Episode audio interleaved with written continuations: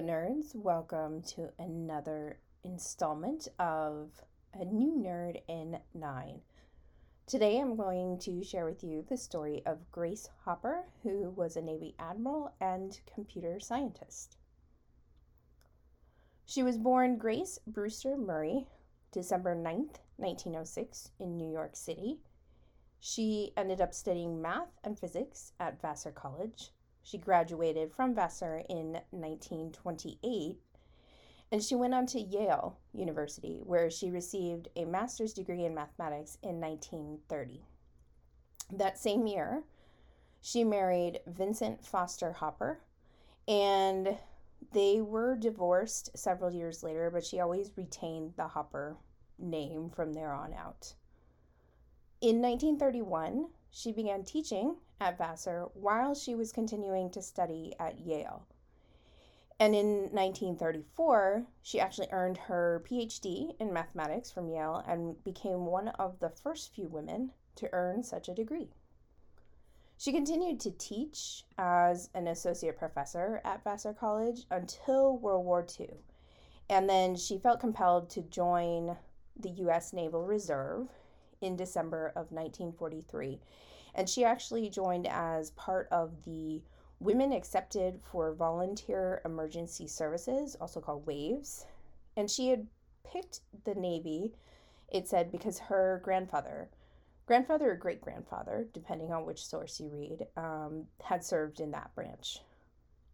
She was said to be like too petite to meet a lot of the physical requirements for like active duty but considering her mathematical mind was exemplary, um, and that certainly was needed at the time, she was actually assigned to the Bureau of Ordnance Computation Project at Harvard University. And this project was to program one of the first ever electronic computers. And that computer was called Mark I. She is quoted to have thought the computer was the prettiest gadget she ever saw. Just a reminder that the first computers were very different than the easy to carry laptop like I am currently recording on. The Mark I computer was said to be 51 feet wide. So things have really changed over time. But as a as a part of the Navy and a part of this project, she was actually commissioned as a lieutenant in June of 1944 and she became the second in command to Howard Aiken, who was one of the original designers of that Mark I machine. And prior to these machines that we know as computers, they had groups of people that were used to solve equations, but when it came to extremely complicated ones, um, those were challenging even for those larger groups of people. And so this computer was designed to help with those very complicated equations. And it was very important during the war effort um, to be able to do this kind of mathematics. And, and one example that this computer actually worked on and solved was the implosion equation for the Manhattan Project. After the war, she remained with the Navy as a reserve officer and she continued to work as a research fellow at Harvard. Um, she was working with the Mark II and Mark III computers while she was working at Harvard is when they they found that a moth had um, short circuited or shorted out the Mark II computer, and so she's actually credited with coining the term of debugging a computer. I thought that was pretty funny.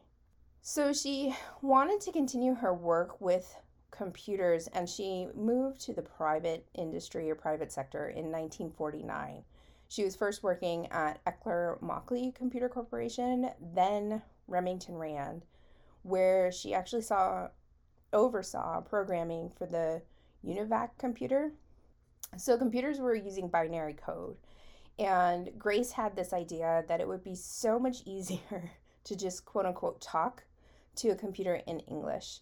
Apparently, everyone around her thought she was kind of nuts with this idea.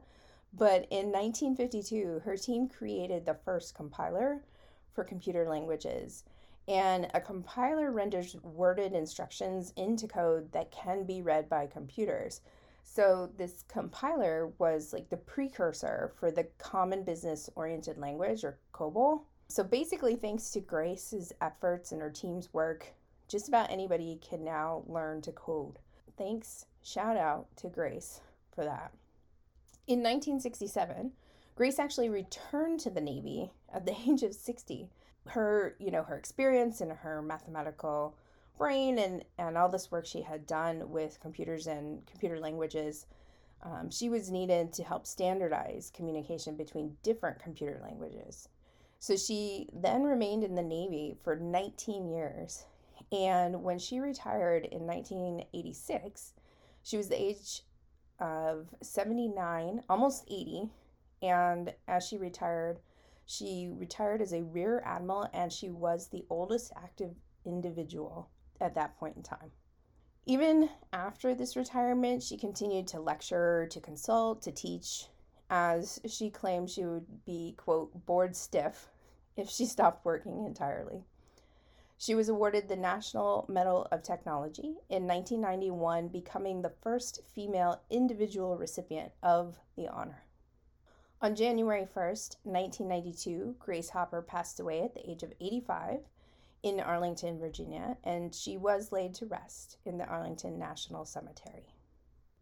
So, although she has passed away, she's certainly not been forgotten. In 1997, the guided missile destroyer, the USS Hopper, was commissioned by the Navy in San Francisco. In 2004, the University of Missouri actually opened a um, like computer museum on its campus, and they dubbed it "quote Grace's Place." in her honor.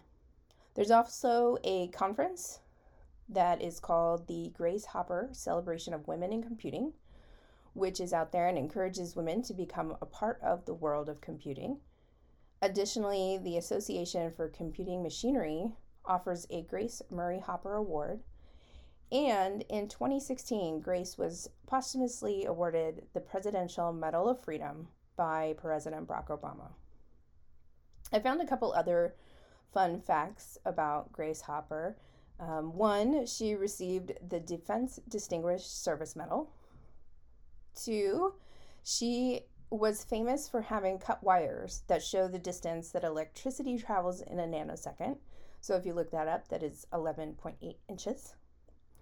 She's said to have had a backwards clock in her office to remind her that things don't have to work just one way. She also said to have had a Jolly Roger pirate flag on her desk because she was relentless in getting what her team needed. And she did appear on The Late Show with David Letterman as well as appeared on 60 Minutes. There's a couple quotes I would like to share from her that I think are, I guess, timeless because I certainly feel that they are appropriate for today's society and the world in general. The first quote is the most damaging phrase in the language is, We've always done it this way. And the second, people are allergic to change. You have to get out and sell the idea. So that is the story of Grace Hopper, Navy Admiral and computer scientist.